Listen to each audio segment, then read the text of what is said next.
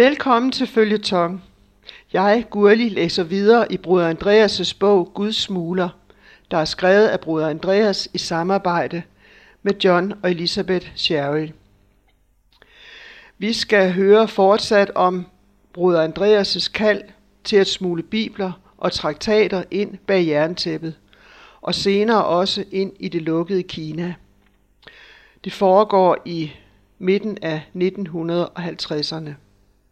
Broder Andreas får en støttekreds og forbedere og givere, og disse menneskers gavmildhed og forbøn bliver starten på den organisation, vi i dag kender som Åbne Døre.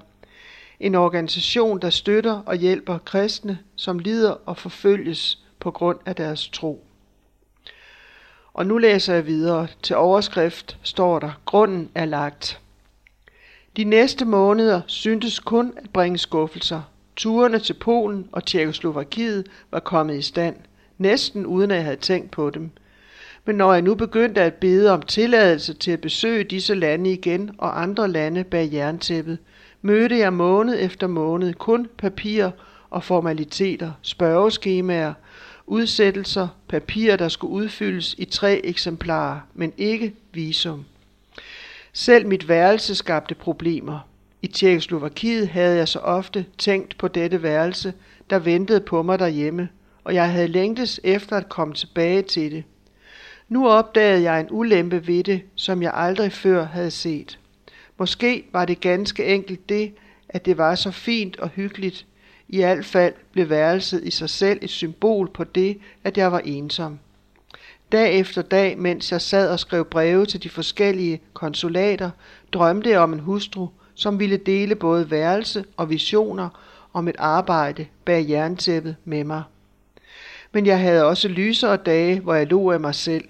Hvis missionærarbejde i almindelighed var for fattigt et liv at tilbyde en smuk pige, og pigen jeg drømte om var pragtfuld, hvad ville hun så sige til denne nye missionsmark, som jeg havde fået et glimt af, hvor adskillelse, arbejde under jorden og usikkerhed var det bedste, jeg kunne tilbyde hende. Dette var indvendinger, som fornuften kom med. Pigen selv, hun var jo en drømmepige, nævnte dem aldrig. Pengene var et andet problem, selv om hverken søster Geltje eller Ari nogensinde nævnede den sag, vidste jeg, at jeg burde bære min andel af husholdningsudgifterne. Kort tid efter jeg kom tilbage fra turen til Polen, havde det hollandske magasin Krak von Ombuk bedt mig skrive en serie artikler om mine oplevelser bag jerntæppet. Jeg var ikke skribent, så jeg reagerede ikke på forespørgselen.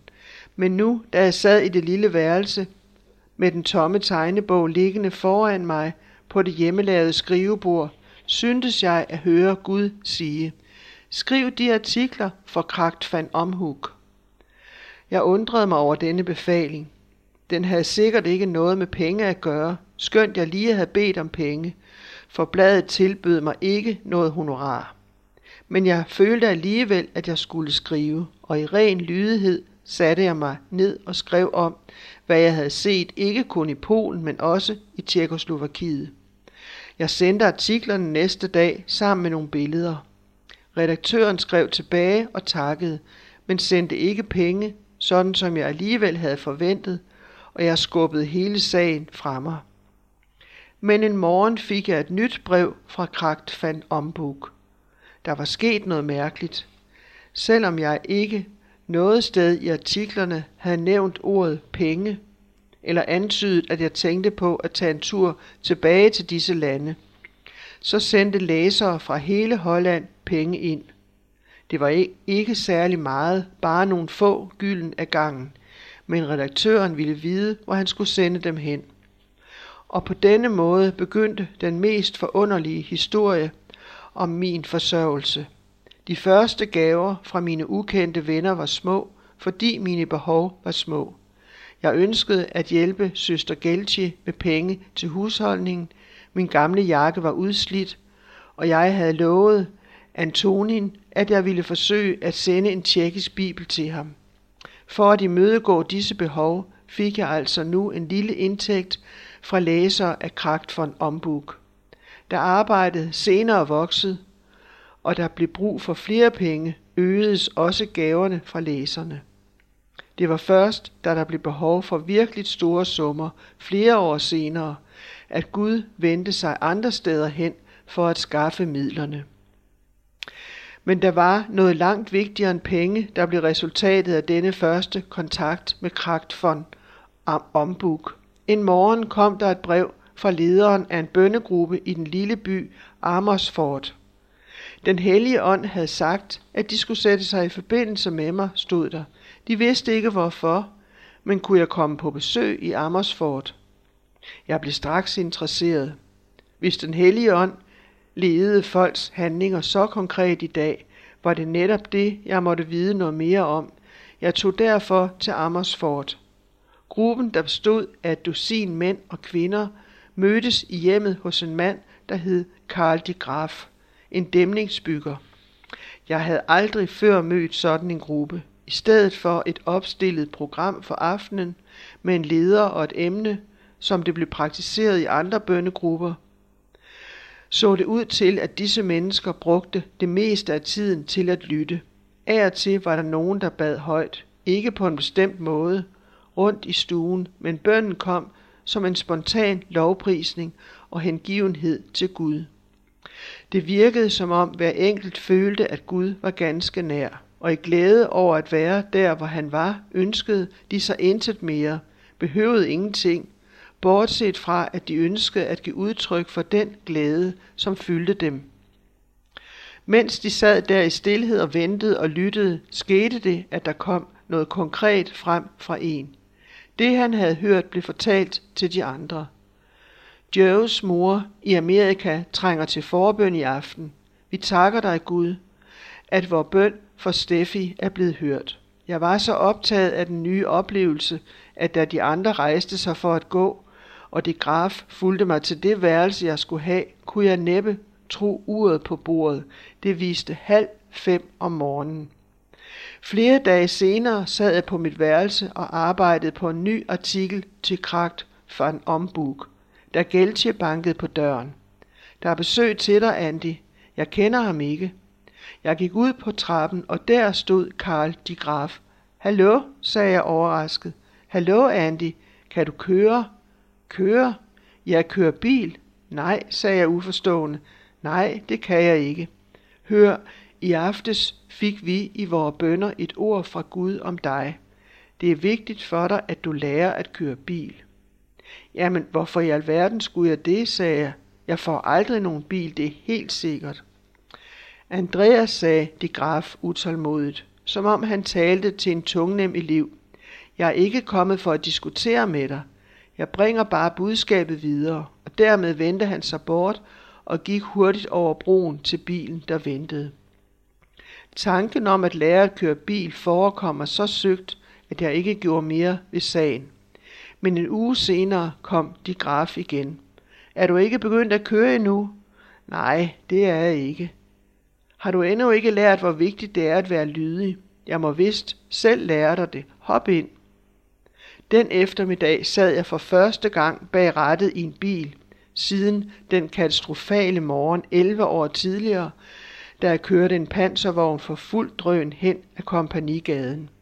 De Graf kom igen og igen tilbage, og han var så dygtig en lærer, at da jeg få uger senere gik op til køreprøven, bestod jeg første gang.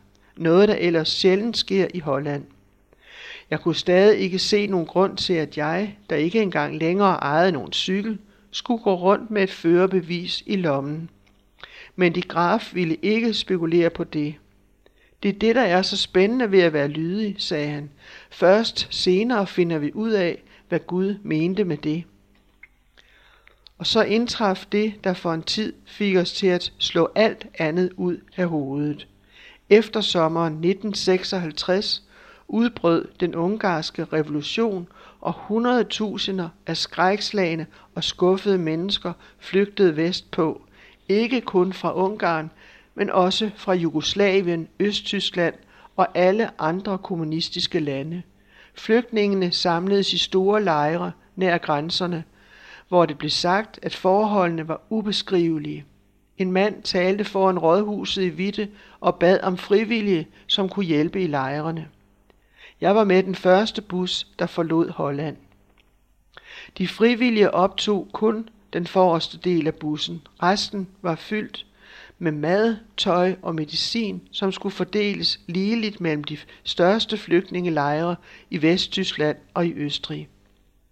Intet af det, jeg havde hørt, havde forberedt mig på det, vi fandt. Ti familier i et værelse var almindeligt. Nogle af dem forsøgte at bevare den sidste smule af privatliv ved at hænge uldtæpper op som vægge om dagen. Vi styrtede os ud i et hav af nød, som svømmer i et verdenshav, uddelte tøj og medicin, skrev breve, forsøgte at genforene adskilte familier og sendte ansøgninger om opholdstilladelser. Selvfølgelig holdt jeg også andagter så ofte som muligt. Og det var her, jeg gjorde en forbavsende opdagelse. De fleste af disse mennesker vidste bogstaveligt talt intet om Bibelen. De fleste, der var vokset op under det gamle regime, var analfabeter. De yngre, der var blevet opdraget under kommunismen, havde en bedre uddannelse, men selvfølgelig ingen oplæring i Bibelen. Derfor begyndte jeg, for det meste ved hjælp af tolk, at samle nogle små grupper og give dem den mest elementære bibelkundskab. Jeg vidste af erfaring, hvor mægtig en sådan kundskab kunne blive, men jeg var ikke forberedt på dens virkning. Mennesker, der havde været nedsunket i fortvivlelse, blev nu støttepiller for hele barakken. Jeg så bitterhed forandres til håb og skam til stolthed. Jeg husker et gammelt par, flygtninge fra Jugoslavien. Konen var fed og lugtede. Hun havde hår på hagen, omkring 2,5 cm langt. Hun prøvede i det mindste at holde området omkring deres senge pænt og ryddeligt. Men hendes mand, som var usikker på grund af flytningen fra familiegården, sad bare på sengekanten og rokkede endeløst frem og tilbage, dag efter dag. De begyndte at deltage i den bibelklasse, hvor jeg underviste i deres barak. Til at begynde med var de som ramt af lynet på grund af det, de hørte. Den gamle mand græd, men han lyttede og lod tårerne falde ukontrolleret ned i skødet. Hen omkring den fjerde lektion bemærkede jeg, at kvindens hagehår var væk, og hendes mand var begyndt at barbere sig. Bitte små detaljer naturligvis, hvis ikke det var på grund af det, de fortalte om to mennesker, der vågnede til en erkendelse af sig selv som Guds elskede børn. Hvis bare, sagde den gamle mand efter undervisningen en dag og stoppede op. Hvis bare hvad, pirkede tolken.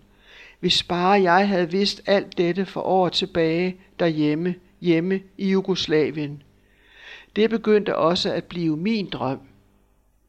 Klæderne og alle de andre forsyninger, vi havde haft med til lejrene, var for længst sluppet op. Vi tog tilbage til Holland for at prøve at samle mere. Mens jeg var hjemme, gik jeg endnu en gang til det jugoslaviske konsulat for at søge om visum. Endnu en gang måtte jeg udfylde skemaer i tre eksemplarer og hæfte fotografier ved. Den bestilte jeg nu en snes af af gangen. Og endnu en gang måtte jeg høre det lidt lovende. Det vil vare et stykke tid, før de får svar. Kun én gang, mens jeg udfyldte skemaet, var jeg i tvivl. Halvvejs nede på siden var der den velkendte åbne linje, hvor der stod stilling. Jeg havde på fornemmelsen, at en stilling havde talt imod mig i mine tidligere ansøgninger. Men hvad var det, jeg havde lært i Glasgow? Vandre i lyset. Lad ingenting være skjult med alt åbent og tydeligt for alles øjne. Derfor skrev jeg som før missionær med store bogstaver og efterlod de udfyldte skemaer på skranken. Da vores bus var fyldt med uldtæpper, tøj, tørmælk, kaffe og chokolade, tog vi igen afsted til flygtningelejrene. Jeg arbejdede i Vestberlin, da telegrammet om far kom. Far var fundet død ude i haven. Jeg tog det første tog hjem. Den enkle lille begravelse blev holdt på kirkegården.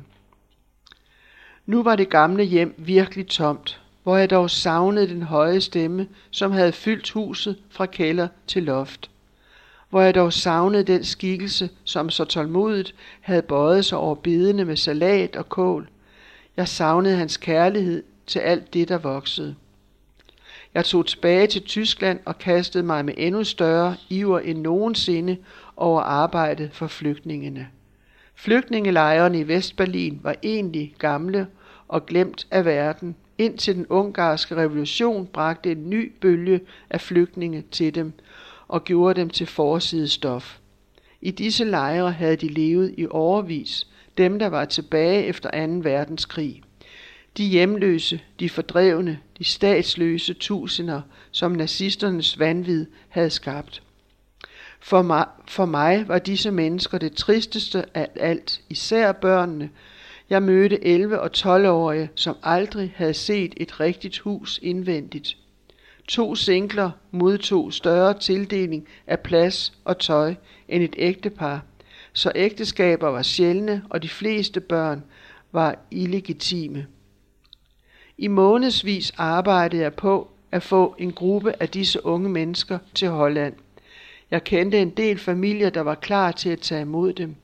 Geltje og Marche ville tage imod nogen, men igen og igen kunne børnene ikke klare helbredskravene. I disse kolde, fugtige barakker var tuberkulose udbredt. Plakater på væggene, der tilbød adgang til Sverige eller USA for unge voksne, der var sygdomsfri, var en latterliggørelse af de syge, som udgjorde 90 procent af beboerne i alle lejrene. Det var, mens jeg var midt i dette håbløse og hjerteskærende arbejde, at jeg en dag i løbet af min stille stund, som nu var blevet en del af dagen, hvor jeg end befandt mig, at jeg havde en mærkelig oplevelse. Det var akkurat som om en stemme sagde til mig, i dag får du visum til Jugoslavien. Jeg troede det ikke. Jeg havde næsten glemt min ubesvarede ansøgning om at måtte rejse dertil, så optaget havde jeg været arbejdet i lejrene.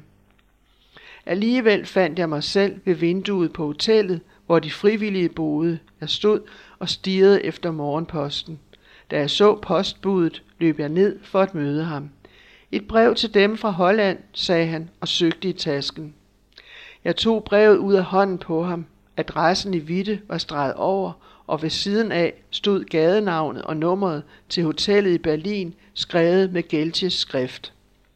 I venstre hjørne af konvolutten sad sejlet fra den jugoslaviske ambassade i Haag. Mange tak, sagde jeg, og mens jeg endnu stod der på hjørnet, flåede jeg brevet op og stirrede uforstående på indholdet. Den jugoslaviske regering beklagede at måtte meddele, at min ansøgning om visum var blevet afslået. Det var alt. Ingen forklaring. Hvad skulle det betyde? Det var i alt fald sikkert, at jeg på forhånd havde fået en slags besked om brevet. Men jeg havde fået besked om, at visummet var udstedt. Burde jeg tage til det, til det jugoslaviske konsulat i Berlin og søge igen. Jeg løb til mit værelse, greb nogle fotografier og løb til sporvognen. Før en time var gået, var jeg i gang med at udfylde de velkendte skemaer, og endnu en gang kom jeg til linjen stilling. Det var nok den, der skabte alle vanskelighederne, regnede jeg med. Gud, bad jeg stille, hvad skal jeg skrive? Pludselig stod ordene fra missionsbefalingen for mig. Gå ud i alverden og gør alle folkeslag til mine disciple, i det I lærer dem. Det måtte vel betyde, at jeg var lærer. På ansøgningsskemaet skrev jeg lærer og afleverede skemaet over skranken. Hvis de vil plads, tage plads derover her, så gennemgår jeg ansøgningen med det samme. Sekretæren gik ind på et andet kontor. Jeg ventede i 20 minutter, mens jeg syntes at kunne høre en telegrafnøgles klapren. Men jeg må have taget fejl, for sekretæren kom snart smilende tilbage for at ønske mig en god rejse til hans hjemland. Jeg måtte fortælle nogen de gode nyheder. Min familie. Vi havde ingen telefon, og det var besværligt at lade det gå gennem naboerne. Vestras. Jo, det var dem, jeg ringede til. Jeg ringede til Vestras. Jeg foretog et en-til-en opkald og fik herr Vestras selv på linjen. Det er Andreas. Hvor heldigt at finde dem hjemme her midt på dagen. Jeg troede, du var i Berlin. Det er jeg også. Vi var så kede af at høre om din far. Tak, men denne gang har jeg gode nyheder, herr Vestra. Det måtte jeg bare fortælle dem. Jeg har her i min hånd to stykker papir. Det ene er et brev fra det jugoslaviske konsulat i Holland med afslag på min ansøgning om visum, og det andet er mit pas stemplet med et visum fra jugoslaverne her i Berlin. Jeg har fået det, her Vestra. Jeg tager ind bag jerntæppet som missionær.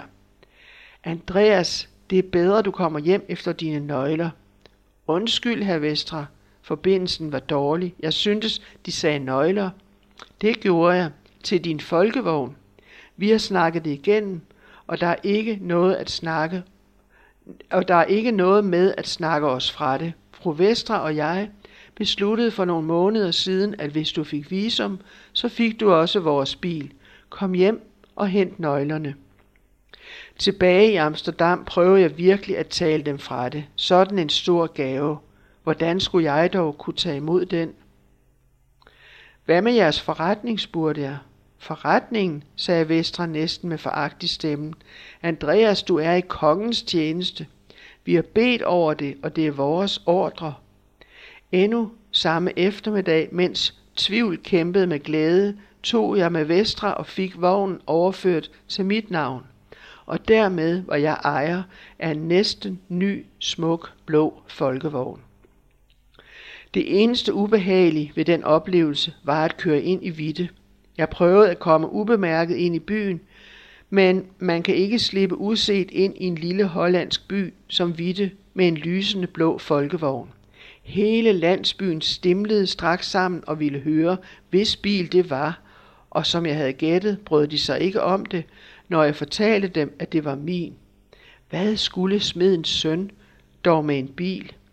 Religion er en god branche, var, Andy, sagde en mand, mens han gnubbede sit frakkestof mellem fingrene og blinkede med øjnene. Alle lo, og selvom jeg fortalte dem igen og igen, at det var en gave fra Vestras, så kunne jeg se, at de stadig ikke kunne lide det. Smedens søn skulle ikke køre bil. Familierne i Vitte havde ofte givet mig lidt af deres vekselpenge hos købmanden til mit arbejde i flygtningelejrene. Disse penge stoppede nu. Mit forhold til min hjemby blev aldrig helt det samme igen. Men jeg havde et arbejde at gøre. Jeg tilbragte nu flere dage med at planlægge rejseruten, og jeg gennemsøgte Amsterdam for at finde litteratur på jugoslavisk, og så gik jeg bilen igennem for at finde steder, hvor jeg kunne gemme det, jeg fik fat i. Jeg spekulerede også på, hvordan Gud ville skaffe mig penge til rejsen. Datoen, jeg havde bestemt mig for, var i slutningen af marts. Før den tid kørte jeg ned for at besøge Karl de Graf. Jeg kunne næppe vente med at se hans ansigt, når han fik øje på bilen. Det synlige bevis for, hvad han indtil da kun havde vidst i tro. Men de Graf viste intet tegn på overraskelse. Ja, sagde han, jeg regnede med, at du måtte have fået den nu, for, fortsatte han og tog en konvolut op af lommen. Gud har fortalt os, at du vil få brug for en del penge i de kommende måneder. Her er de. Han lagde konvolutten i min hånd. Jeg åbnede den ikke engang. Jeg vidste nok om denne mærkelige gruppe til at være sikker på, at konvolutten indeholdt nøjagtigt den sum, jeg behøvede til turen. Og med hjertet fyldt af tak, sagde jeg farvel til ham, til Vestre og til min familie, og forlod Holland med kurs mod Jugoslavien bag jerntæppet. Så står der her lygter i mørket. Lige foran mig lå den jugoslaviske grænse. For første gang i mit liv skulle jeg drage ind i et kommunistisk land på egen hånd, ikke som før sammen med en gruppe, der var inviteret og støttet af regeringen. Jeg stansede den lille bil i udkanten af en østrisk landsby og tog et overblik over, hvad jeg havde med mig. Den jugoslaviske regering tillod i 1957 kun udlændinge at tage sager til eget brug med ind i landet. Alt nyt og alt man havde med sig i større mængder virkede mistænkeligt på grund af sortbørsen, som florerede over hele landet. Især var det tryksager, der blev beslaglagt ved grænsen, uanset hvor lidt det var. For når det kom udefra, var det regnet for udenlandsk propaganda. Og her var jeg altså med bil og med en bagage, som ligefrem bunede af traktater, bibler og bibeldele. Hvordan skulle jeg få dem forbi grænsevagten? For første gang bad jeg nu Guds smuglers bøn. En bøn, jeg senere skulle komme til at bede mange gange. Gud, i min bagage har jeg skrifter, som jeg gerne vil tage med til dine børn på den anden side af grænsen. Da du var på jorden, gjorde du blinde øjne seende. Nu beder jeg dig om at gøre seende øjne blinde. Lad vagterne ikke se det, du ikke vil, at de skal se. Bevæbnet med denne bøn startede jeg motoren og kørte hen til bommen. De to vagter virkede både forbavsede og glade over at se mig. Hvor meget varebytte skete der mund på denne vej. De stirrede på passet, som var det, det første hollandske pas, de nogensinde havde set. Der var kun nogle få formaliteter at ordne, forsikrede de mig på tysk, så kunne jeg køre videre. En af vagterne begyndte at rode rundt i mit campingudstyr. I hjørnerne og folderne på soveposen og teltet var der æsker med traktater. Gud gør disse sene øjne blinde. Har de tolvpligtige varer? Ja, jeg har penge, et armbåndsur og et fotografiapparat. Den anden vagt kiggede ind i bilen. Han bad mig tage en kuffert ud. Jeg vidste, at der var gemt traktater overalt mellem mit tøj. Ja, det skal jeg gøre, sagde jeg. Jeg trak forsædet, forsædet frem og tog kufferten ud. Vagten løftede på skjorterne, der lå øverst. Under dem, og nu klart synlige, lå en bunke traktater på to forskellige jugoslaviske sprog, kroatisk og slovensk. Hvordan ville Gud mestre denne situation? Det ser tørt ud for årstiden, sagde jeg til den anden vagt, og uden at se på ham, som undersøgte kufferten, begyndte jeg en samtale om vejret. Jeg fortalte ham om mit eget hjemland, og at der altid var vådt i marsklandet. Da jeg til sidst ikke længere kunne udholde spændingen, så jeg bagover. Den første vagt så ikke engang på kufferten. Han lyttede til samtalen. Da jeg vendte mig, rejste han sig op, rejste han sig og så op. Har de andet? Kun småting, sagde jeg. Når alt kommer til alt, var traktaterne jo små. Vi hæfter os ikke ved dem, sagde vagten. Han nikkede til mig, at jeg kunne lukke kufferten, og med en kort hilsen gav han mig passet tilbage. Det var alt for denne gang. På genhør.